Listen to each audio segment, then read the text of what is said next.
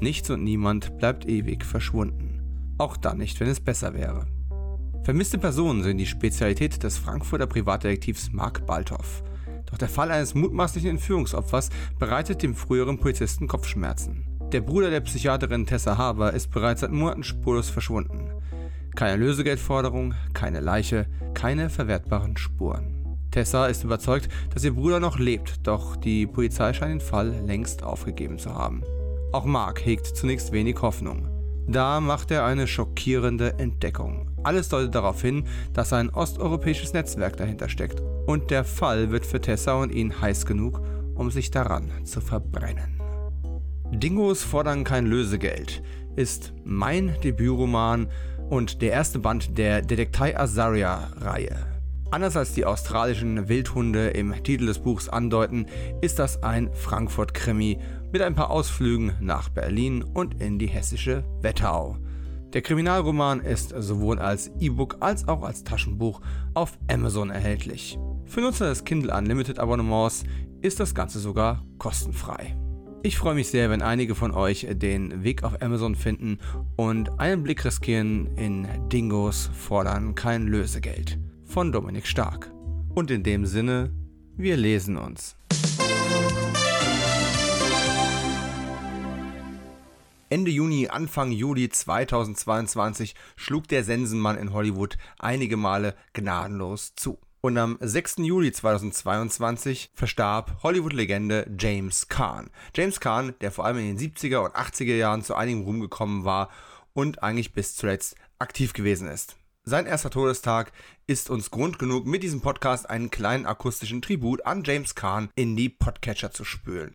Allerdings, wie ihr an einigen Stellen im Podcast merken werdet, das Ganze ist schon 2022 aufgenommen worden, nämlich vor ziemlich genau einem Jahr. Die Aufnahme, die ihr gleich zu hören bekommt, entstand nur wenige Tage nachdem James Kahn verstorben ist und dieser Podcast auf seine geplante Sommerpause 22 zusteuerte. Aber zum Huldigen einer Hollywood-Legende ist es niemals zu spät und bei der Gelegenheit, ich finde es auch recht wichtig, auch Jahre später noch an jemanden zu denken. Insbesondere, wenn so viele wunderbare, herausragende Hollywood-Filme in seiner Vita zu finden sind. Im Laufe der Sendung werde ich auf einige Stationen seiner Karriere zurückkommen, aber in der Hauptsache spreche ich über einen Film, der in den 90ern verwurzelt ist, obwohl er gar nicht in den 90ern produziert wurde. Und damit übergebe ich an mein ein Jahr jüngeres Ich und sage auf zur Show.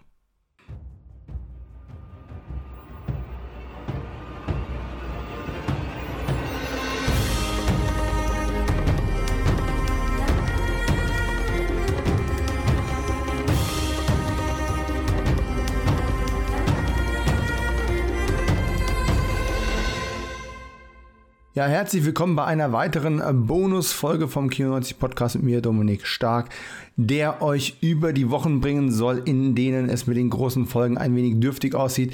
Nicht wegen Urlaub, sondern einfach wegen äh, beruflichen und auch teilweise gesundheitlichen Einschränkungen meinerseits und natürlich auch der Schwierigkeit, Gäste zu buchen, ähm, während Haupturlaubssaison ist. Aber keine Sorge, auch daran wird weiter gearbeitet. Und wie gesagt, bis dahin in regelmäßigen oder unregelmäßigen Abständen diese Bonusfolgen, damit ihr in diesem Feed hier aktuelle ähm, Gedanken und Rezensionen und weiß der Geil was alles bekommt. Auch wenn die großen Monatsfolgen, in denen wir uns chronologisch durch das Kino der 90er Jahre arbeiten, momentan ein wenig auf sich warten lassen. Zuletzt in Sachen Bonusfolgen hatte ich ja über den Film Americana gesprochen, äh, von und mit David Carradine. Ihr habt es vielleicht gehört. Und heute aus aktuellem Anlass sprechen wir weiter über einen großen ähm, Charakterdarsteller der ja, 70er, 80er Jahre und auch weit darüber hinaus, ähm, bis eigentlich vor relativ kurzer Zeit äh, ziemlich aktiv und äh, der jetzt jüngst vor uns gegangen ist. Und vor uns gegangen, ich nehme das hier am äh, 11. Juli auf und äh, vor uns gegangen sind eine ganze Reihe ähm, bekannter Namen aus Hollywood und es ist quasi fast unmöglich, da mitzuhalten und Schritt zu halten und ich würde auch immer irgendjemanden vergessen, das möchte ich eigentlich nicht, aber einfach mal, um ganz kurz ein paar Namen in den Ring zu werfen und kurz zu sagen, was ich mit denen verbinde, bevor wir uns mit dem Film des heutigen Tages kurz befassen. Der erste Name auf meiner Liste ist tatsächlich James Kahn, mit dem wir uns heute ein bisschen befassen werden. Dieser Podcast ist sozusagen der Zorn des Kahn. Kleiner Wortwitz für Star Trek-Fans. Und ähm, Ja, das hat mich sehr überrascht, dass es ihn erwischt hat. Ähm, aber wie gesagt, überraschende Todesfälle in letzter Zeit in Hollywood, eine ganze Reihe. Da sind sicherlich Sachen wie das sehr, sehr frühe und völlig überraschende Ableben vom äh, Ray Liotta mit Sicherheit noch überraschender gewesen. Äh, dann ist leider auch nicht mehr unter uns Gregory Itzen. Und wer Gregory Itzen nicht sofort denkt, ah, Greg Itzen, natürlich. Greg Itzen ist äh, in 24 eingestiegen und hat da nochmal einen richtigen Popularitätsschub bekommen. Der war ein vielbeschäftigter Charakterdarsteller über Dekaden hinweg. Jede Serie hat ihn mal gesehen. Der war in verschiedenen Filmen zu sehen. Aber als er in 24 die Rolle des Charles Logan übernommen hat, wahrscheinlich den wieseligsten, schmierigsten, fiesesten, wirklich arschigsten Fernsehpolitiker wahrscheinlich aller Zeiten. Auf jeden Fall ganz oben im Ranking da hat er nochmal einen richtigen Popularitätsschub bekommen. Und ich kannte ihn vorher auch, der war bei Star Trek zu Gast und so weiter und so fort. Aber durch 24 und diese Rolle von Charles Logan, die ich, also die auf dem Papier eine Rolle wäre, die ich nicht leiden können würde, also die ich wirklich nervig auch finden würde und die mir nicht gefällt und wo ich immer hoffe, dass der möglichst wenig Szenen bekommt. Irgendwas daran, wie charmant und, und, und vielschichtig und interessant äh, Greg Itzen das gespielt hat, irgendwas daran hat mich äh, doch in den Bann gezogen. Und das ging wohl den Machern von 24 genauso. Der kam irgendwann, äh, wenn ich es richtig im Kopf habe, noch relativ spät in der Season, ich meine, es war Season 4, in die Serie rein und sollte dann erstmal einen kleinen Arc noch bedienen, einen kleinen Story-Arc. Und dann wurde mehr Material für ihn geschrieben und mehr und mehr und mehr. Und er kam wieder, wieder zurück. Und das ist einzig und allein äh, dem Schauspieler selbst zu verdanken und nicht zwingend der Rolle. Also fand ich auch sehr, sehr schade, ähm, dass, dass Gregory Itzen äh, jetzt auch von uns gegangen ist. Dann gestorben, das habe ich nicht mal selbst bekommen, sondern meine Frau musste mir das erzählen, weil sie es äh, in den Medien aufgeschnappt hat. Ähm, Tony Sirico, äh, besser bekannt als Paulie aus den Sopranos. Ja? Einfach einer der Mafia-Darsteller überhaupt. Ähm, ich hatte ihn da tatsächlich auch seit Sopranos nicht mehr aktiv irgendwo gesehen und habe jetzt mal ein paar Fotos aus den letzten Jahren mit ihm auch äh, gegoogelt und so.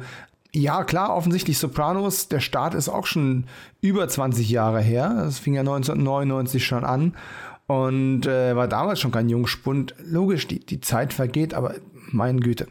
Ein weiteres Raubein, das wirklich die Dekaden ähm, überstanden und, und, und ja, durchgealtert ist einfach und irgendwie auch gefühlt seit Jahrzehnten irgendwie gleich aussieht, ähm, ist LQ Jones. Und LQ Jones kenne ich vor allem als Repertoire-Schauspieler von Sam Peckinpah. Er ist also in recht vielen Sam Peckinpah-Filmen immer mal wieder in ähm, kleineren oder auch größeren Rollen zu sehen gewesen und hat einfach auch die tollsten Geschichten äh, über die Zeit mit Peckinpah und an den Peckinpah-Filmen äh, zu erzählen gehabt. Elke Jones, großer, großer Kerl, der auch mal Regie geführt hat. Ah, wie heißt der Film wieder? Äh, bringt mich um, dass, das, dass ich das jetzt nicht weiß. Um, ähm, a, Man, an, a Man and His Dog. Jedenfalls dieser Apokalypse-Film mit Don Johnson, mit dem jungen Don Johnson. So, hab's mal schnell gegoogelt, weil es macht mich ja einfach wahnsinnig. Der Junge und sein Hund von 1975 hieß der Film, ja. Und äh, LQ Jones ist immerhin 94 Jahre geworden. Also hat, hat alle anderen Vorgenannten äh, überdauert. Aber trotzdem irgendwie, ich sag's ja immer wieder, ne, wenn Leute erstmal so lange unter uns sind und man die wieder und wieder und wieder sieht, irgendwann hat man sich so daran gewöhnt, dass es dann trotzdem überraschend ist, wenn die mit über 90 irgendwann versterben. Und äh, großer, großer, großer Western-Darsteller und ähm, wenn ihr von diesen Anekdoten was hören wollt, die ich gerade angesprochen habe, äh, rund um äh, die Peckinpah-Produktion, dann schaut euch auf jeden Fall, wenn ihr es nicht sowieso schon gesehen habt, Passion and Poetry an, einen Dokumentarfilm von Mike Siegel, dem deutschen äh, Sam Peckinpah-Experten, vor dem ich regelmäßig meinen Cowboy-Hut äh, zücken würde, wenn ich denn einen auf hätte. Man kriegt Passion and Poetry, uh, The Ballad of Sam Peckinpah, äh, auch bei Amazon oder kann es auch direkt äh, bei Mike Siegel und sein äh, Eldorado äh, Pictures, oder Eldorado Productions heißt äh, glaube ich, ähm, kann das beziehen. Ja, und dann im Alter von nur 63 Jahren, also ähnlich jung wie eben auch Ray Liotta, ist äh, Lenny Van Dolen äh, gestorben, den die meisten wahrscheinlich aus Twin Peaks kennen. Und äh, da ich ja Twin Peaks, also vor allem die späteren Folgen, ähm, erst relativ spät gesehen habe, für mich war Lenny Van Dolen nie äh, Synonym mit äh, Twin Peaks, sondern mit einer anderen 90er-Jahre-Serie, nämlich mit Pretender. In Pretender in den späteren Folgen hat er die wiederkehrende Rolle von Mr. Cox gespielt. Und Mr. Cox war einfach auch ein sehr, sehr unangenehmer, dabei aber wirklich sehr ähm, stilsicher gekleideter ähm, antagonistischer Charakter aus dem Dunstkreis des sinistren Centers. Lenny von Dohlen, wirklich, wirklich äh, auch guter Typ.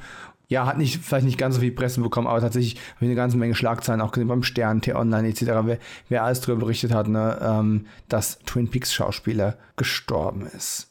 So, das waren jetzt fünf Namen und meine kurze Verbindung zu ihnen. Wahrscheinlich habe ich sogar noch irgendjemanden vergessen spontan oder bis zur Veröffentlichung des Podcasts hat es schon wieder den nächsten erwischt oder die nächste. Aber lass uns mal ganz kurz über James Kahn reden der, ich weiß auch nicht, einfach auch schon immer irgendwie da war. Ich erinnere mich, ähm, dass ich relativ jung und unter dem Beisitz von meinem Großvater mit meinem Bruder zusammen äh, der Pate gesehen habe. Und das ist auch die Rolle, für die er natürlich mit am meisten bekannt ist und äh, auch in den meisten Artikeln in der im Titel mit drin steht, ne, der Pate-Darsteller James Caan gestorben.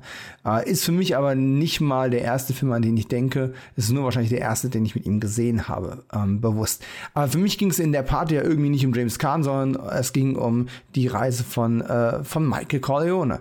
Von daher habe ich ihn wahrgenommen, fand ihn gut, aber das früh Teenager-Ich war jetzt noch nicht bereit, äh, zum James Caan-Fan zu werden. Das ist tatsächlich erst später passiert. Was wir mal nicht vergessen wollen, ich meine, der war auch schon irgendwie immer da, hat in den 60er Jahren schon in Fernsehserien seine, seine ersten Sporen äh, verdient, hat eine ganze Menge Western-Geschichten gemacht und äh, ist zum Beispiel auch in, ähm, in einer Doppelfolge von Minimax oder die unglaublichen Abenteuer des Maxwell Smart äh, zu sehen gewesen. Da hatte ich ein Booklet äh, für die Fernsehjuwelen Gesamtedition geschrieben. Äh, da ist mir erst wieder untergekommen, dass er da auch mit dabei war. Das war schon 1969. To Sire with Love hieß der Zweiteil im Original. Ja, aber dann kam wieder 72 der Pate und der Pate hat ihn halt irgendwie zum, zum Kinoschauspieler gemacht, ne? Und äh, da kam eine ganze Menge, da kam unter anderem Rollerball, wo ich mir jetzt diese, schon vor einiger Zeit, diese ähm, orangefarbene Megabox Edition da gekauft habe. Ihr wisst sicherlich genau, welche ich meine. Die habe ich noch nicht entsiegelt. Das habe ich mir eigentlich vorgenommen, ihm zu Ehren dann zu tun, jetzt, jetzt wo er äh, verstorben ist. Aber Rollerball natürlich ein ganz großer dystopischer, futuristischer Sportfilm, ähm, sozusagen in einem Säckel mit Filmen wie Death Race, nur halt höher angesehen, weil eben äh, höhere Production Value etc. Und eben James Kahn, ja.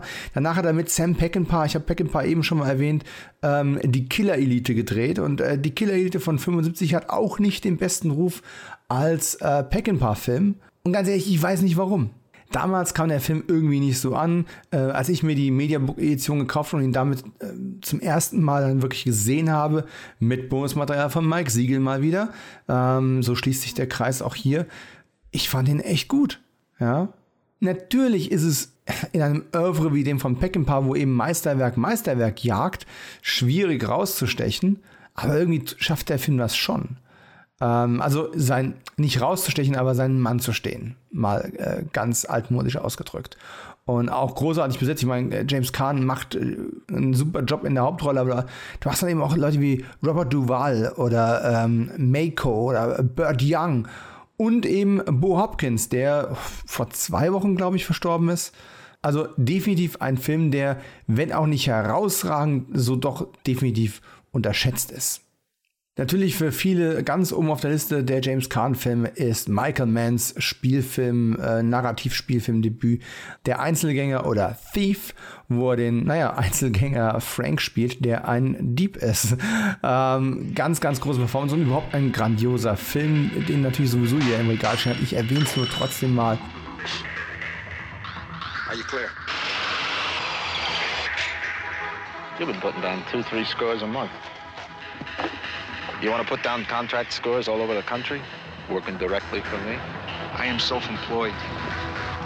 Geisty lice. Just diamonds or cash. Fine. I'll make you a millionaire in four months. I wear $150 slacks. I wear silk shirts. I wear $800 suits. I wear a gold watch.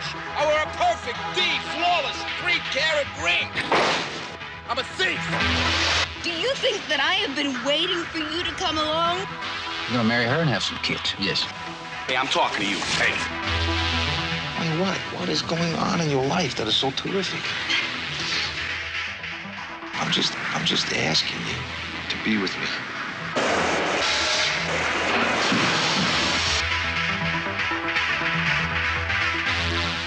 Go. We got a problem. I want my money. We're new partners. We're in for 10 points. I am the last guy you want to mess with. You get paid what I say. You do what I say. You don't know from one day to the next whether you're going to be killed, go home, or get busted. What's wrong with you? James Caan. Thief. Und ja, über die Jahre, wenn man sich auch gerade seine 90er anguckt, ne, wenn man jetzt denkt, so, ja, hat in den 70ern Erfolg gehabt, wird bestimmt in den 90ern nachgelassen haben, ja, möchte ich gar nicht mal so sagen. Er hat einen Haufen Filme gemacht, auch wenn er dann schon langsam in einem Alter angekommen war, wo er eben nicht mehr die Hauptrolle hatte, sondern hat langsam auch äh, die, die Charakternebenrolle oder die Vaterrolle, die Mentorrolle übernommen hat und eben nicht mehr halt ja den, den, den Platz in der Mitte sozusagen. Ne? Äh, kürzlich in Folge 25, wo wir uns über die Kinostarts vom September 1990 unterhalten haben, äh, da sprachen Florian und ich äh, zum Beispiel über Dick Tracy und auch in der Comicbuchverfilmung Dick Tracy war äh, James Khan unter Make-up dabei und äh, hat damit quasi sozusagen die, die 90er ein bisschen losgetreten. Aber das war tatsächlich auch mehr so eine Cameo-Rolle, ne? Aber einmal mehr in einem Film, in dem Al Pacino einen Paten spielt. ähm, muss man auch mal erwähnen.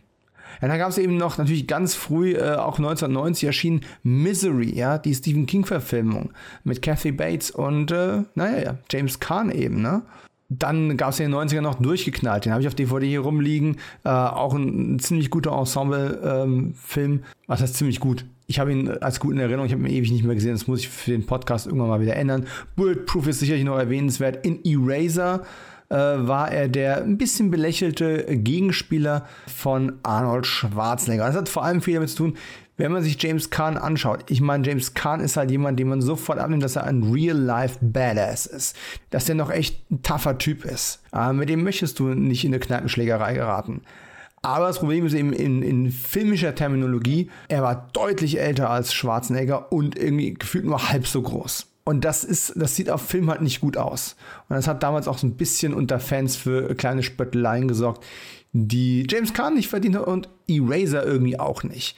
Wie gut Eraser ist, merkt man auch daran, dass man jetzt versucht, das Ganze auf einem Fernsehniveau nochmal neu aufleben zu lassen. Und ähm, es hätte alles Potenzial, besser zu, zu, sein, ist es aber nicht. Der einzige Knackpunkt von äh, Eraser waren wirklich diese computeranimierten Krokodile, die man nicht ernst nehmen konnte. Aber come on! Will man deswegen wirklich so einen Film ähm, diskreditieren? Ich glaube nicht. James Caan hat in den 90ern nochmal Philip Marlowe gespielt in einer, in einer Fernsehproduktion, namens, oder Fernseh- oder VHS-Produktion, weiß ich gerade gar nicht, namens Poodle Springs. Ja, er war in Mickey Blue Eyes dabei mit hier ähm, Hugh Grant und äh, Jean Triplehorn. Jean Triplehorn gerade eben als Ministerin in ähm, The Terminalist äh, auf Amazon zu sehen. Und Jean Triplehorn für mich immer die Frau aus Waterworld, aber die war eben auch hier mit dabei. Und da hat James Caan mal wieder den Mobster gespielt, also den, den Mafiamann. Und äh, ja, aber halt eben in zweiter Reihe neben äh, Mr. Notting Hill. Und das waren quasi so die, die 90er im Alldurchlauf. Und die, aber auch die 2000er haben noch tolle Sachen. Ne? Im Jahr 2000 war er in Way of the Gun äh, zu sehen.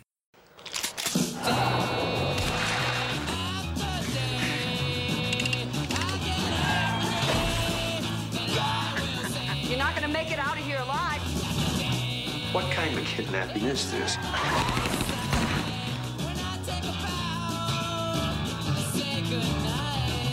got all night long. I'm not moving. Test me. kept your eye, your eye on your son. I know you've had problems, you're not the only one. When your sugar left, you left you on the run. Don't shoot, shoot, shoot that thing me. Don't shoot, shoot, shoot that people see there are guns here? So, uh, are you the brains of the outfit, or is he? Tell you the truth, I don't think this is a brains kind of operation.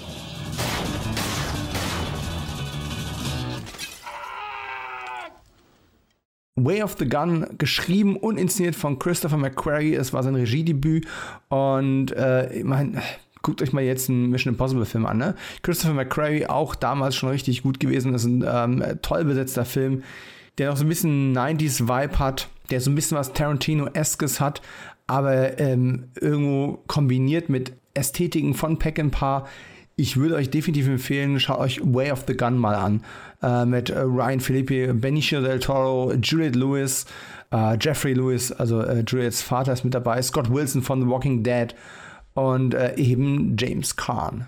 Danach hat er vor allem viel äh, Voice Work auch getan und hier dann mal Gastauftritte in Fernsehserien und in ein oder anderen Independent-Filmen, wie zum Beispiel, was habe ich gesehen? Uh, The Good Neighbor von 2016, wo ich schon schockiert war, wie, wie alt er aussah. Und hat dann gelernt, äh, okay, da ist viel mit Make-up gearbeitet worden und mit, mit äh, Kamerabeleuchtung. Er war dann auch in dem Get Smart Kinofilm von 2006, war das, glaube ich 2008. 2008 äh, war er in Get Smart zu sehen, an der Seite von Steve Carell und Anne Hathaway. Also Get Smart quasi die Kinofilm-Variante von äh, Minimax oder die Abenteuer des Maxwell Smart. Äh, hier war James Caan schon der Präsident. Also auch eine eher kleine Rolle, aber nicht übel. Äh, Jericho Mansions ist auch so ein früh 2000er ähm, Thriller, fast Horror-Indie-Film und ähm, ja, wenn ich jetzt meine Frau fragen würde, wer ist James Caan? Und ich würde ihr ein Foto zeigen und dann müsste im Moment drüber nachdenken. was würde ihr dann einfallen? Tatsächlich seine Serienhauptrolle, die er von 2003 bis 2007 noch gespielt hat, nämlich die von Big Ed, Ed D-Line von Las Vegas. Ja, Las Vegas, eine Serie, die große Überraschung in Las Vegas spielt, nachdem CSI Las Vegas wieder irgendwie ins, ähm, ja, ins, in den Fernsehfokus gerückt hat, hat man sich immer mit, komm, wir könnten auch sowas machen, was auch in Vegas spielt, ähm, was mit Glücksspiel zu tun, was mit Hotelbetrieb zu tun hat und machen aber was, was eher so diesen locker leichten Baywatch-Charme mit ein paar Crime-Stories und ein bisschen soapigem äh, Zeug kombiniert. Und das war eben Las Vegas. Es war eine sehr oberflächliche Serie, aber es war eine Serie, die trotzdem dann eben dauernd auch hochkarätige Gaststars hatte. Da waren äh, Alec Baldwin mit dabei, da waren Sylvester Stallone mit dabei. Und äh, eben allein, dass man James Caan in der Hauptrolle hatte, hat das Ding schon irgendwie legit gemacht, äh, in Ermangelung eines einer besseren Bezeichnung. Ja. Er war äh, für 88 Folgen dabei und ist dann, die Serie lief noch weiter, er ist dann rausgegangen, hat gesagt, okay, reicht mir jetzt und ist dann äh, beerbt worden von äh, Magnum. Äh, Tom Selleck hat dann den, den Vorsitz in der Serie übernommen. So, und bei all den Filmen, die ich jetzt hier runtergebetet habe, ist noch die große Frage, über welchen will ich jetzt heute reden? Ja? Nichts hat er so oft gespielt wie Mafiosi. Nichts hat er, keine Stadt hat er so oft besucht wie Las Vegas, ne? Ähm, er war auch in Las Vegas zur Hölle und zurück im Jahr 2000 zu sehen und sowas. Ähm, ich habe all das genommen, in Erwägung gezogen, durch Luft gewirbelt und dann in die Tonne geschmissen. Denn wenn wir mal ganz ehrlich sind, ja, ich hätte jetzt einen Film aus den 90ern nehmen können, aber das waren faktisch alles noch Kinofilme. Das heißt, wir werden die früher, später sowieso regulär im Programm haben. Ähm, ich habe noch das Mediabook tatsächlich von Honeymoon in Vegas hier liegen, von 92 mit Nick Cage und ähm, habe gedacht, ja, das wäre mal wieder ein schöner Film für meine Frau auch. Aber nein, habe ich natürlich nicht gemacht. Ich habe darauf gepfiffen, was meiner Frau gefallen würde. Ich habe darauf gepfiffen, was Sinn macht. Ich habe darauf gepfiffen, was Klickzahlen gibt. Und habe mir den Film rausgenommen, den man nur mit ganz viel Mogelei in die 90er reinpacken könnte, weil er eigentlich nicht in die 90er reingehört. Doch wenn die deutschen Titel einmal mehr den Originaltitel vergewaltigen, dann kann man das ja auch als Anlass nehmen, dass ich einmal mehr von hinten durchs Auge mir eine Rechtfertigung zurechtsaufe, um einen Film hier mal kurz an und besprechen zu können. Und dieser Film heißt Space Cop LA 1991. Und der Film spielt auch 1991. Dummerweise ist es kein Film von 1991. Die Rede ist natürlich von dem Film, der im Original eigentlich heißt Alien Nation und 1988 in die Kinos kam. The newcomers have arrived. They have their own customs, their own mysteries. Slagtown, I hate this place. And their own crimes. My fellow newcomers will work very hard to make as much money as they can to give to me. Sykes, here's your new partner. My true name is Stangya Sorens A. Sorrento, well, Gesundheit. Now, James Caan. So what do you got? This will stop anything. And Mandy Patinkin are headed deep into newcomer territory. Get the ass, the god. Well, your mother mates out of season. Into the heart of a mystery. Inside an alien world of violence, desire. Tell me the truth. Have you ever made it with one of us. and power. A sweet indulgence from our past, resurrected for our future. It is called Jabluka. Your people do not know about this part of our past. Beyond their darkest fears. He's dead. No, he's not. Lies an evil beyond imagination. Alien Nation.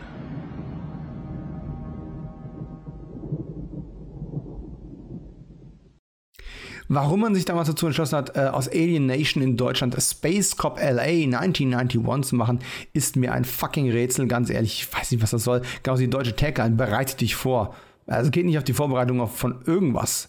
Ähm, das Poster ist nichts sagen, weil eigentlich alle Poster sind ziemlich schrecklich von dem Film. Und der Film hat das eigentlich nicht verdient. Es ist ein guter Film. Es ist ein Film, der ein, zwei Schwachpunkte hat, über die man am Ende das Ganze nochmal sprechen kann. Aber ich fange erstmal mit dem Positiven an. Oder fangen wir erstmal damit an, worum es in dem Film überhaupt geht. Ich lese mal den Klappentext der DVD vor. Los Angeles 1991. Sykes, in Klammern James Kahn, ist ein knallharter Bulle, der den undankbaren Job hat, in Slacktown Dienst zu schieben. Slacktown ist ein Stadtteil, der von menschenähnlichen Flüchtlingen, den Slacks, aus dem All bevölkert ist.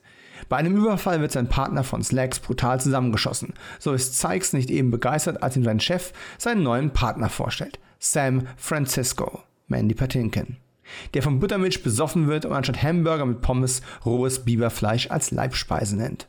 Doch allen anfänglichen Streitigkeiten zum Trotz macht sich das ungleiche Paar in die Aufklärung des Falles, der nur ein Mosaikstein eines mörderischen Komplotts ist, bei dem kriminelle Slacks die ansonsten friedliche Koexistenz von Mensch und Alien rücksichtslos zu zerstören versuchen. Naja, der Klappentext ist nie wirklich falsch, wirklich richtig ist er auch nicht. Oder sagen wir mal so, er winkt ein bisschen in die falsche Richtung. Übrigens, bereite dich vor, ne, ist tatsächlich kein des, der deutschen Übersetzung gewesen, denn äh, im Original gab es auch die Tagline Prepare yourself. Prepare what? Aber egal. Zurück zum Thema. Also, die Story ist eigentlich relativ simpel. Wie gesagt, 88 gedreht das Ganze. Und ähm, am Anfang des Films bekommt man quasi eine kleine Nachrichtenmontage, die uns darüber aufklärt, dass vor drei Jahren, das Ganze spielt ja wie gesagt 91, dass vor drei Jahren ein UFO auf der Erde gelandet ist und dass die Aliens, ähm, die damit zur Erde gekommen sind, äh, quasi um Asyl ersucht haben und dann eben auf der Erde sich angesiedelt haben. Und dass hier dauernd auf dem Cover von Slacks die Rede ist, ja, das mag irgendwie zum O-Ton passen, aber in Deutschland äh, wurde das Ganze nie so genannt. Ähm, sie werden immer nur als die Newcomer bezeichnet. Ihr eigentlicher ähm, Speziesname wird so gut wie, wird überhaupt erst der wird, glaube ich, gar nicht erwähnt. Und auch ansonsten werden sie nur äh, dann abfällig als Glatzen bezeichnet, äh, weil sie eben sehr äh, kahle Schädel haben. Und jetzt denkt nicht Richtung Coneheads. Sieht sich nicht ähnlich, auch wenn es dieselbe Stilrichtung ist. Also wenn es derselbe Grundgedanke an Make-up-Design ist. Ähm, wir haben also diese kahlköpfigen ähm, und gemusterten Schädel mit. Wenn wir, wie, bei Mandy Patinkin kann man ganz feine Härchen sehen, die sogar eingestochen sind in die Maske. Na, jedenfalls, die Newcomer sind also da und mit den Newcomern hat man quasi eine neue Minderheit auf der Erde. Und ja, das ist ziemlich, aus heutiger Sicht, das ist ein bisschen Holzhammer.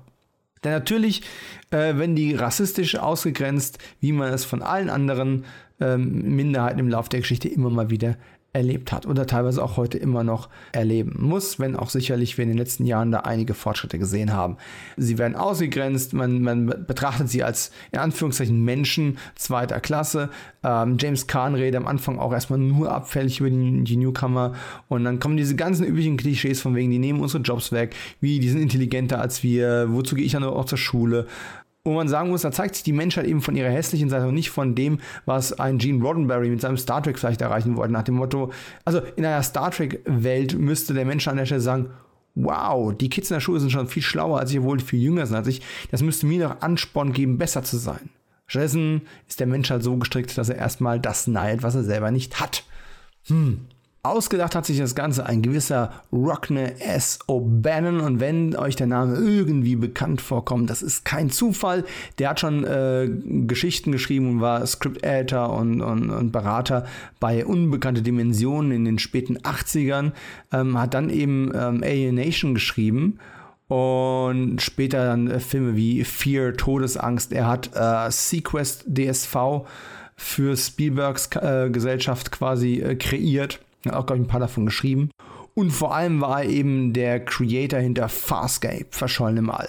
Ähm, vielleicht der verrücktesten, abgedrehtesten Science-Fiction-Fernsehserie, nicht nur aus Australien kommt, äh, die zu dieser Ära überhaupt unterwegs war. Ne? 99 kam 99 oder 2000 kam Farscape auf den Markt und war einfach wie nichts anderes, was es jemals zuvor irgendwann irgendwo gegeben hat.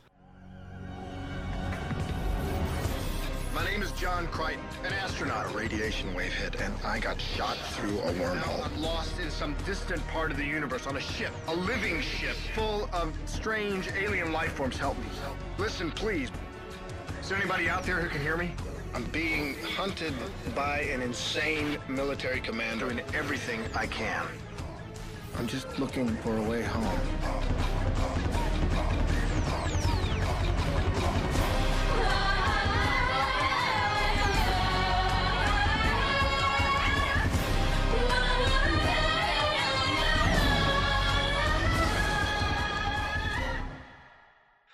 Ähm, in den letzten Jahren hat Rockner S.O.Ben unter anderem Defiance, ähm, auch eine feine kleine Sci-Fi-Serie, ähm, erfunden und ist aktuell Autor bei Evil, dem Bösen auf der Spur von 2019. Ich, soweit ich weiß, wird die Serie immer noch produziert. Und ich habe sie zwar noch nicht gesehen, aber sie bekommen wirklich sehr, sehr gute Be Bewertungen und da werde ich auf jeden Fall auch mal reinschauen. Also, Rockner S. O'Bannon, damals noch ziemlich am Anfang seiner Karriere, hat aber schon ein paar Sachen geschrieben und auf jeden Fall sehr, sehr Science-Fiction-affin. Und Rockner S.O.Ben hat dann eben dieses Drehbuch an äh, Fox verkauft bekommen. Äh, Fox hat das Ganze mit Produzenten gemixt. Unter den Produzenten unter anderem Gail Ann Hurd. Und Gail Ann Hurd damals schon sozusagen am Kommen, wenn auch noch lange nicht die Legende, äh, die sie heute ist. Wenn wir heute an, an Galen Hurt denken, und ich hoffe, wir denken alle regelmäßig an sie, dann denken wir eben daran, dass sie die, die starke Frau war hinter Hits wie eben Terminator oder Alien 2, die Rückkehr. Äh, dann kam ihr Space Cop oder Alien Nation und sie hat mit Cameron, ähm, also James Cameron, dem Regisseur von Terminator noch und Alien 2 noch viele weitere Filme gemacht. Sie hat an äh, Abyss gearbeitet, sie hat an Terminator 2 ähm, mitgewirkt. Und aber auch daneben ganz, ganz viele coole Filme äh, produziert. Sie ist eigentlich auch die Förderin von Tremors im Land der Raketenwürmer, den ich ja unfassbar liebe. Ne? Flucht aus Absalom mit dem heute schon mehrfach erwähnten Ray Liotta. Ja, ein cooler kleiner Thriller ist auch äh, Switchback äh, oder Das Relikt von äh, 97 mit Tom Sizemore. Und in den letzten Jahren natürlich auch nochmal einen Mords-Karrieresprung äh, im Fernsehen gemacht, äh, dadurch, dass sie eben an The Walking Dead gearbeitet hat, als Executive Producer. Und Galen Hurd hat das Ding dann eben vorangetrieben. Und dann fehlt in der ganzen Geschichte eigentlich nur noch der richtige Regisseur. Wobei ich ganz ehrlich sagen muss, wie Graham Baker den Job bekommen hat, ist mir jetzt aufgrund seiner vorherigen Arbeit nicht unbedingt nachvollziehbar. Der hat ein paar Sachen im Fernsehen gemacht. Das herausragendste dabei war noch eine Folge von Unglaubliche Geschichten, der Serie, die ich eben schon erwähnt habe. Ähm, aber nicht, dass er jetzt über Rockner S.O. Ben gekommen wäre, denn er hat ähm, ein Drehbuch von Mick Garris äh, verfilmt und nicht von Rockner S.O. Ben. Also das kann es auch nicht gewesen sein. Und sein einziger Film, äh, der damals schon ähm, so von sich reden gemacht hat, war ausgerechnet Barbara's Baby Omen 3 von 1981. Und hey, das Omen Kultklassiker des Horrorgenres. Omen 2 mögen auch sehr, sehr viele Leute, inklusive mir, weil der einfach nochmal, ja, er ist nicht mehr so originell, aber er ist sehr, sehr, naja, originell im Hinblick darauf, was Sequels ausmacht. Aber Omen 3 war schon so der Anfang des Abstiegs. Keine Ahnung. Aber Graham Baker hat den Job bekommen und er hat auch eine ganze Menge draus gemacht. Denn abseits seiner Prämisse besticht Alien Nation vor allem durch seine Atmosphäre. Und die Atmosphäre ist wirklich, die hat dieses düster, nasse Feeling, also dieses so feuchte Straßen, Neonbeleuchtung. Es sieht nicht wirklich alles verrottet aus oder, oder, oder dystopisch, aber es hat so diesen, diesen, diesen harten Look. Man kann das Ganze als Film sehen über Völkerverständigung und rassistische Ausgrenzung oder Integration es ist aber gleichzeitig auch ein Buddy-Cop-Movie über zwei Partner wider Willen, nämlich den Cop, der den Newcomer nicht leiden kann, und den ersten Newcomer, gespielt von Mandy Patinkin, ähm, der eben zum Detective befördert wird. Und im Endeffekt was der Klappentext auch falsch wiedergibt. Äh, James Kahn wird nicht dazu gezwungen, äh, mit seinem neuen Partner zusammenzuarbeiten. Er meldet sich dafür freiwillig, aber nicht, weil er jetzt auf einmal versuchen möchte, ein Verständnis für die Newcomer zu, ähm, zu erreichen, sondern einfach, weil er durch ein Hintertürchen am Fall seines ermordeten Partners arbeiten kann auf diese Art und Weise. Und wie die beiden unterschiedlichen Männer anfangen, sich naja, anzufreunden, ist vielleicht, zu, ist vielleicht übertrieben. Aber Grenzen auszutesten und zu versuchen, ein Verständnis füreinander zu finden. Das ist spannend und manchmal auch witzig zu sehen. Der Film hat ein gutes Pacing, hat ein paar tolle Action-Momente.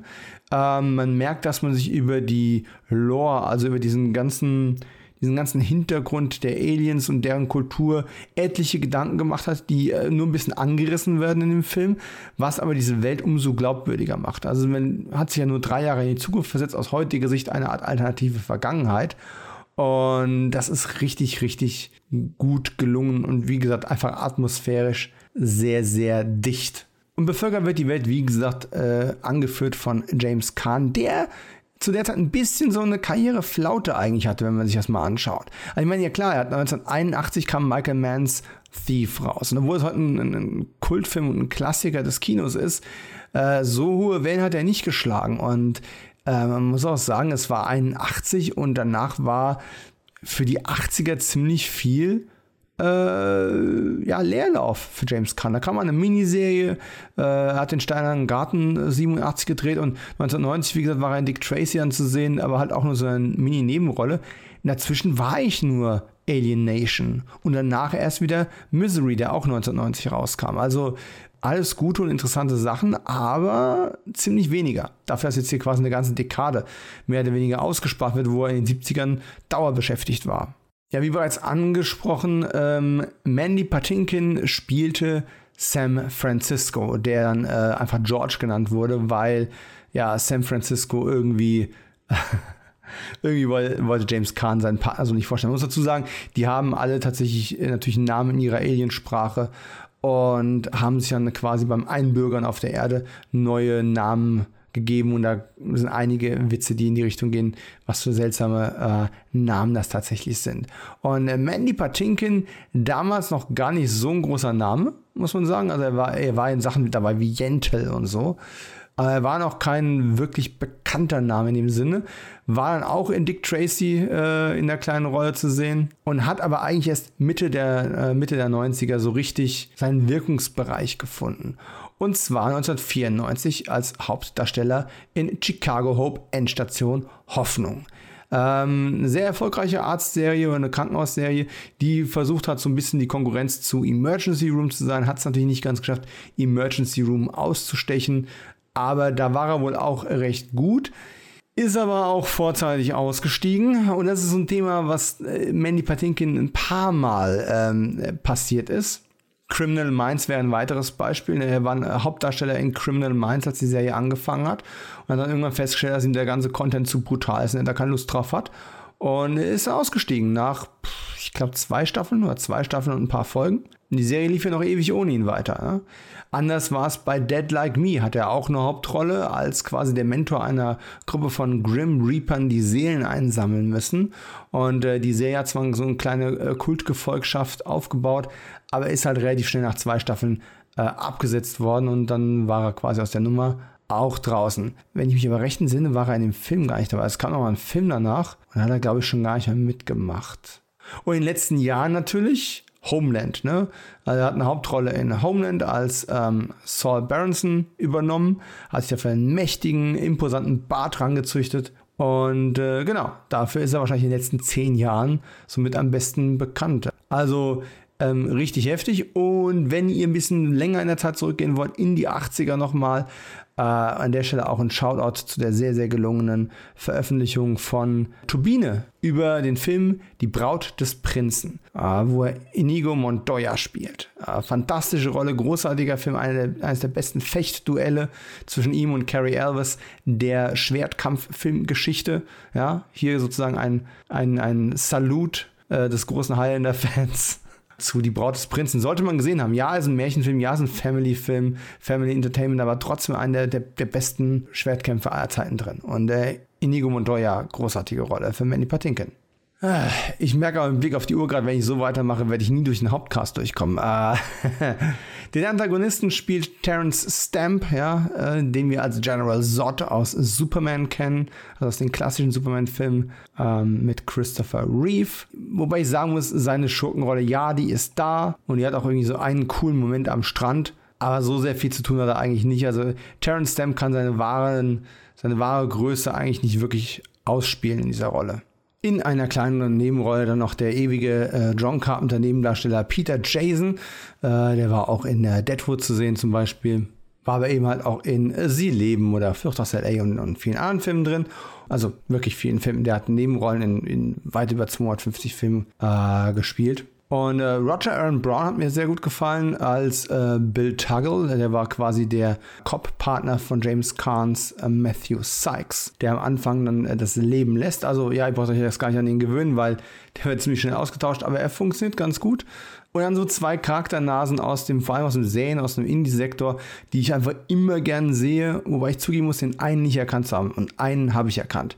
Sprich, also wenn wir vom Erkennen reden, sie sind unter dem Make-up der äh, Stan Winston-Künstler alle verschwunden und äh, haben dann Newcomer gespielt. Und das eine war unverkennbar. Brian Thompson. Ne? Brian Thompson, dieser bullige Typ, der am Anfang von Terminator von Arnold Schwarzenegger umgebracht wird und der danach in wirklich unzähligen Filmen und Serien aufgetaucht ist, wo immer mal ein paar Muskeln gebraucht werden. Und ähm, für mich aber trotzdem meine Lieblingsrolle mit ihm ist und bleibt der Alien-Kopfgeldjäger, der formwandelnde Alien-Kopfgeldjäger aus Akte X, wo er mehrfach aufgetaucht ist. Ähm, aber natürlich war er auch richtig gut als Boss eines Vampir-Clans in der kurzlebigen Vampir Soap Horror Whatever Serie Clan der Vampire. Äh, die demnächst in der, ich glaube schon dritten Neuauflage bei Kochfilms wieder auf DVD erscheint. Und ich habe die ersten beiden Auflagen gekauft. Die dritte werde ich wahrscheinlich nicht mehr kaufen, aber mh, hm, vielleicht werde ich schwach. Und wo wir gerade beim Clan der Vampire sind, da war nicht nur Brian Thompson, da war auch Jeff Kober. Und Jeff Kober, äh, auch ein super cooler Typ, der war damals äh, der Nosferatu-Vampir Daedalus gewesen in Clan der Vampire. War aber auch sonst in allem zu sehen, was, was es an coolen Serien zu sehen gab. Und hat äh, auch eine Rolle in The Walking Dead äh, dann gehabt, also eine, eine, eine wiederkehrende Rolle und äh, war in einigen Folgen von äh, Sons of Anarchy dabei als äh, Jacob Hale Jr. Ähm, da war er mehrere Jahre äh, unterwegs. Er hat auch, hat auch diesen, diesen klassischen Look einfach von so einem, von so einem Biker-Typen. Ja. Äh, ist, macht er auch viel in Meditation und Yoga, wenn ich das richtig im Kopf habe. Ja, ansonsten äh, viele Folgen General Hospital als und Navy CRS LA und was weiß ich. Der, also bist du eine Serie und hast du ein gewisses Standing, dann hast du auch Jeff Kober mal gesehen. Ne? Er war im Bosch neulich dabei, er hat generell viel mit Bosch Hauptdarsteller ähm, äh, Titus Welliver gedreht. Titus Welliver übrigens auch, äh, bin ich zum ersten Mal darauf aufmerksam geworden, auch wieder in Clan der Vampire. Also Clan der Vampire, auch eine, ein Fixpunkt in meinem, in meinem äh, Serienleben. Naja, aber summa summarum, ich glaube, mein, meine Lieblings-Jeff Kober-Rolle ist tatsächlich die unter Make-up in Kleiner Vampire. Also äh, trotz Akte X-Auftritt, äh, wo, wo, er gut war, äh, in der Folge Eis aus der ersten Staffel. Ähm, richtig gute Folge. Oder hier, wir haben neulich besprochen äh, im Podcast, äh, da war Markus zu Gast gewesen. Das müsste die Folge über den August gewesen sein, August 1990.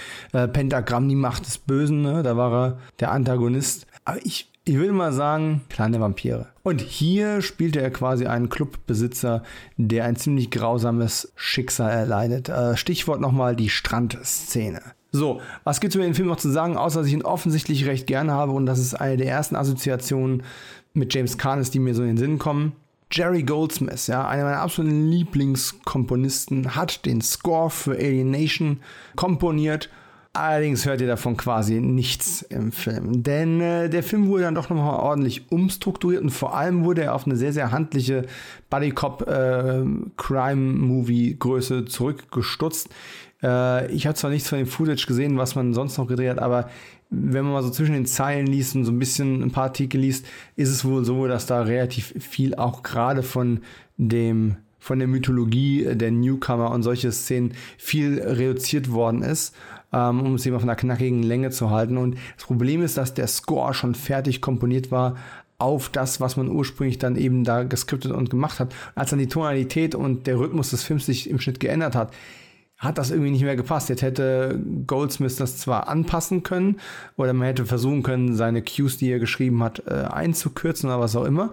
Ähm, hat sich dann aber dagegen entschieden und hat einen neuen Score beauftragt, ähm, weil Goldsmith entweder nicht wollte oder zeitlich nicht konnte, dass, dass er es hätte selber machen können. Und äh, so kamen wir eben zu dem Score von Kurt Sobel äh, so wie er im Film ist. Also Kurt Sobel hat da auch einen sehr elektronischen ähm, Score gemacht. Äh, das war bei Goldsmith auch schon der Fall.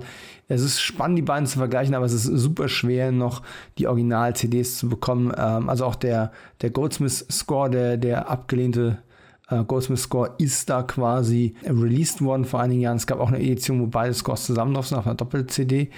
Und äh, ja, aber leider äh, kriegt man die nur noch zu Mondpreisen, wenn man sie überhaupt bekommt. Ja. Und Kurt Sobel damals noch ziemlich frisch im Business, muss man auch sagen. Ne? Der hat äh, viel als, als Music Editor gearbeitet, aber als Composer ist es erst sein zweiter Film gewesen.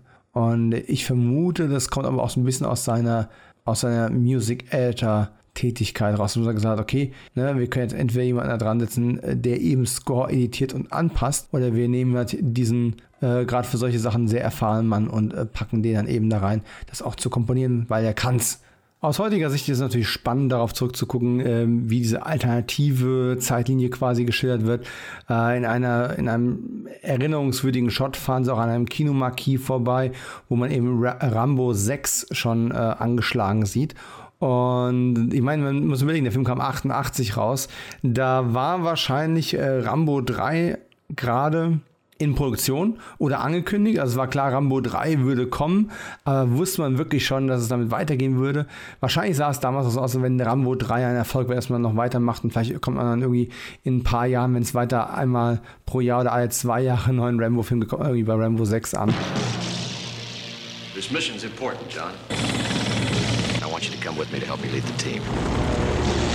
What do you say, John? I put in my time. What's that mean? means my war's over. He never draws first blood. He only fights back. The first time was for himself. The second time was for his country. This time... Rambo, something went wrong. It's for his friend. Trumpman was a good man, and I'm really very sorry. You're just leaving him? What do you expect us to do? Send in a Delta team? Create an international incident? What about me? By the way you look, I can see you have no experience in war, do you? Fired a few shots.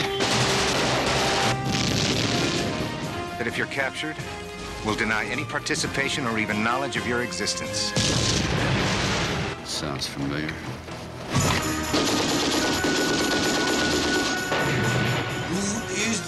John Rambo?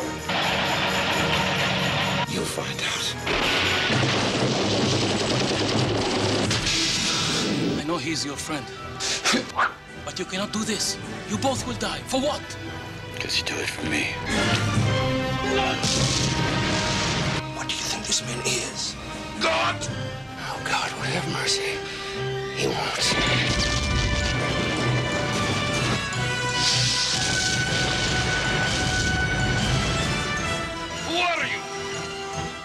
Worst nightmare. Stallone. Rambo 3. I'm sorry I got you into this, John. No, you're not.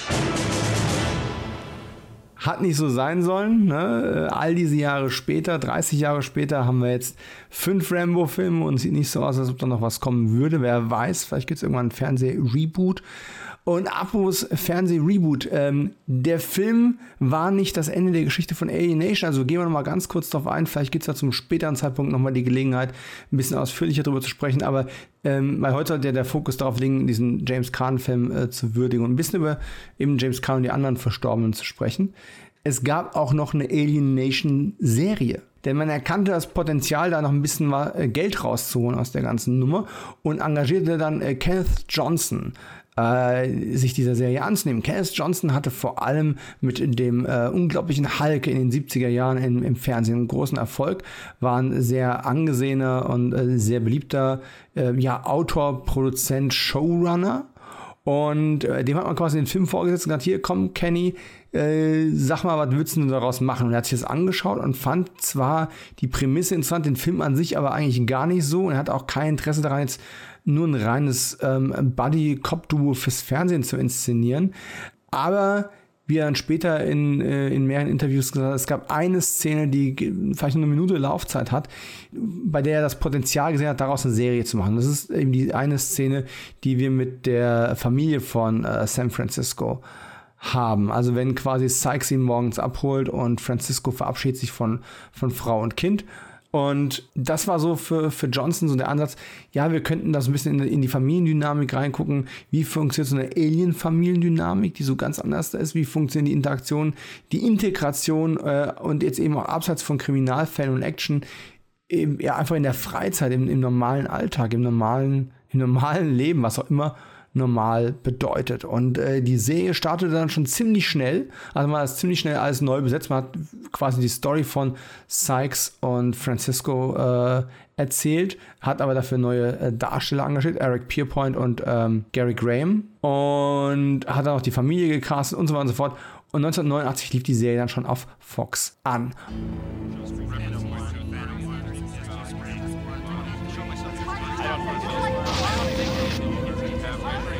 That was the scene in California's Mojave Desert five years ago.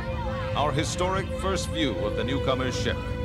Theirs was a slave ship carrying a quarter million beings bred to adapt and labor in any environment. But they've washed ashore on Earth with no way to get back to where they came from. And in the last five years, the newcomers have become the latest addition to the population of Los Angeles.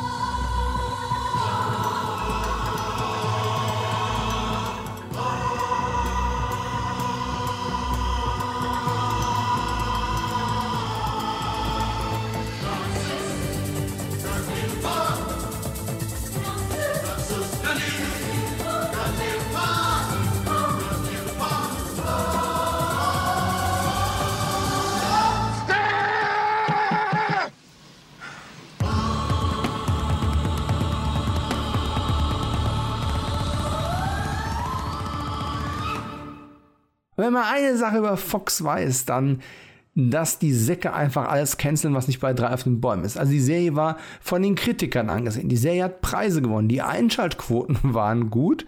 Ähm, die Leute hinter den Kulissen haben sich super verstanden. Die hatten da echt Gold auf dem Tisch liegen. Was haben sie gemacht? Es gab mal wieder einen Regimewechsel. Der neue Chef wollte nicht so viel vom alten Chef übernehmen. Man hat sich das Ganze angeschaut und festgestellt, so, ah, wir wollen ja in der nächsten Saison sowieso mehr auf Comedy-Formate gehen und bla bla bla. Ob das da wir setzen Alien Nation ab. Und so ist die, ich weiß gar nicht, ob das sogar in zwei Staffeln aufgeteilt wurde, aber es, sind, es gibt ein paar 20 Folgen von der Serie. Und dann war Schluss. Erstmal. Es dauerte ein paar Jahre, bis dann eben klar war, okay, wir haben einen Fehler gemacht. Wir hätten diese Kuh noch viel länger melken äh, können und sollen, haben es aber nicht getan. Und das ist ganz schön dumm von uns gewesen. Und dann ist man quasi übereingekommen, dass man sagt, okay, äh, gerade so Mitte der 90 Anfang Mitte der 90er wurde es auf einmal ungemein trendy, ähm, auf Serien basierende äh, Fernsehfilme zu machen. Ich hatte über in, in, einem anderen Podcast schon mal gesprochen, die, die Privatdetektivserie Spencer bekam noch, noch mal drei, vier äh, TV-Filme äh, neue Serienformate wurden auch nicht mit einem, normalen Backdoor-Pilot äh, getestet, sondern hat TV-Filme gemacht. Ne? TechWar hat sowas gemacht, Hercules hat sowas gemacht. Und aus manchen, davon, manchen davon wurden dann erstmal überhaupt Serien. Und äh, Alien Nation folgte dann quasi den, den Spuren von äh, Spencer und äh, bekam dann eben Fernsehfilme bewilligt. Fünf Stück wurden produziert. Der erste erschien 1994, der letzte 1997 und damit war die Geschichte dann ad acta gelegt eigentlich immer noch schade. Denn äh, ich habe von der Serie nicht so sehr viel gesehen, nur ein paar Folgen und habe aber ziemlich alle oder alle Fernsehfilme damals gesehen, als die im Fernsehen liefen eben, äh, im, also in Deutschland im Fernsehen liefen. Und ich fand die alle richtig gut. Da wurde die ganze Welt noch wesentlich weiter und besser ergründet. Die Chemie der beiden Hauptdarsteller war auch top. Und ähm, ja, sollte mal irgendwo laufen. In Amerika läuft der ganze Kram bei Tubi. Äh, kann man alles umsonst angucken. Aber selbst internationale DVDs sind unfassbar rar. Und klar, Fox gehört zu Disney. Das heißt, im Prinzip könnte es irgendwann bei Disney Plus auftauchen. Ich wundere mich, dass es nicht längst ein Reboot oder Remake oder Reimagining davon gibt. Aber bis dato ist die Alien Nation erstmal ja zu Ende erzählt. Und alles begann eben 88 mit dem Kinofilm, der 91 spielte. So, das Ganze sollte ein halbstündiges äh, Special sein, eine kleine Bonusfolge für zwischendrin, um den Appetit angeregt zu halten. Wurde jetzt doch ein bisschen länger, aber immerhin haben wir am Ende auch nochmal die Kurve bekommen und ein bisschen über die 90er gesprochen. Und äh, wie gesagt, aktuell kommen unregelmäßig diese Bonusfolgen raus und ich hoffe, ihr habt daran auch ein bisschen Spaß. Und so schnell wie es geht, geht es eben auch mit dem regulären Programm weiter. Ich gehe davon aus, im Laufe des August, so Mitte August, dürfte das wieder ähm, besser werden und alle 14 Tage donnerstags eben die regulären Monatsfolgen hier reinkommen. Bis dahin hoffe ich, dass ihr die nächsten Tage und Wochen äh, gut übersteht. Äh, es soll ja unfassbar heiß werden. Also völlig egal, ob ihr im Land Urlaub macht, wegfahrt, äh, von Urlaub sowieso nichts haltet und wie auch immer es euch geht, bleibt geschmeidig, passt auf euch auf.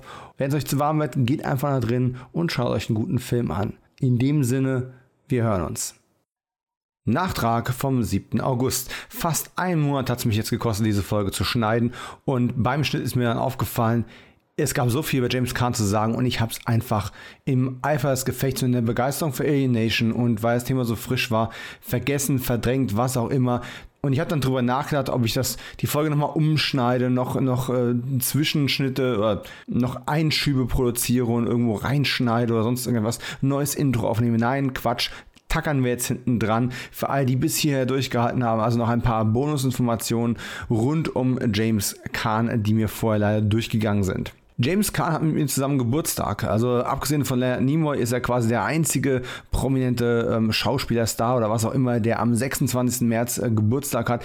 Er allerdings ein paar Jahre vor mir, nämlich 1940 in der Bronx in New York geboren. Sein Todestag war der 6. Juli 2022. In Los Angeles ist er, ist er verstorben im Alter von eben 82 Jahren.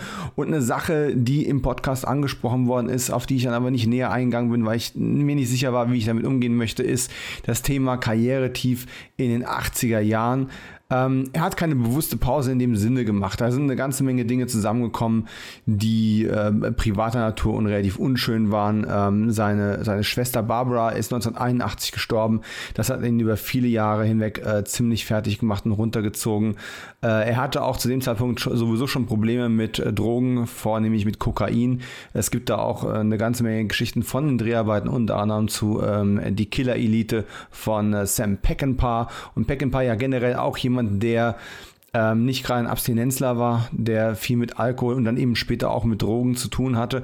Und das war eine sehr, sehr, ein sehr, sehr ungesundes Aufeinandertreffen von ähm, schlechten Angewohnheiten. Ne? Aber James Caan trotzdem immer irgendwo fit geblieben, immer jemand, dem es viel nicht nur um nicht nur um Schauspielerei oder Stargeschichten oder sonst irgendwas gegangen ist, sondern es ging ihm eben auch viel um Respekt. Das war ihm eine Sache, die sehr, sehr wichtig war. Der Respekt anderen gegenüber. Er hat auch selbst viel Respekt eingefordert. Und das Kuriose dabei ist, dass James Caan einer der wenigen äh, großen Schauspieler ist, der aber nie einen der großen Preise auch gewonnen hat. Er ist zwar für der Pate Oscar nominiert worden, aber er ist nicht ausgezeichnet worden. Meiner Meinung nach äh, eine echte Nachlässigkeit, wenn man sich sein Oeuvre mal anschaut, was wir in der heutigen Folge getan haben. Und äh, ja, einfach ein interessanter Typ mit Ecken und Kanten ohne Ende. Ich meine, zum Glück hat er sich ja dann Ende der 80er wieder gefangen und seine Karriere wieder irgendwo auf Bahn bekommen. Aber auch sein Privatleben war immer recht turbulent. Äh, vier Ehen hat er äh, durchlebt und fünf Kinder gezeugt. Eins davon äh, ist Scott Kahn, der in Hawaii 5.0, also der Reboot-Serie, einen recht großen Erfolg im Fernsehen hatte in den letzten Jahren. Und ähm, ja, was soll ich sonst noch sagen? Ne? Schwarzer Gürtel in Karate. Ne? Also Killer Elite, das war alles jetzt nicht nur gespielt. Einfach ein starker Typ. Und hier bei uns im Ort war vor zwei oder drei Wochen war äh, Hofflohmarkt und ich bin mal drüber gegangen, eigentlich um zu gucken, ob ich ein paar alte spannende Hörspiele noch irgendwo finde und sowas. Da hatte ich nicht so viel Glück, aber was habe ich gefunden? Den Tangerine Dream Soundtrack auf Vinyl von der Einzelgänger James Kahn Thief. Original Motion Picture Soundtrack. Und das Ding steht jetzt gerade hier direkt vor meiner Nase, während ich dieses Nachwort noch aufnehme. Und in dem Sinne, so long, James Kahn. Wir sehen uns definitiv irgendwo auf meinem Sofa wieder. Ciao.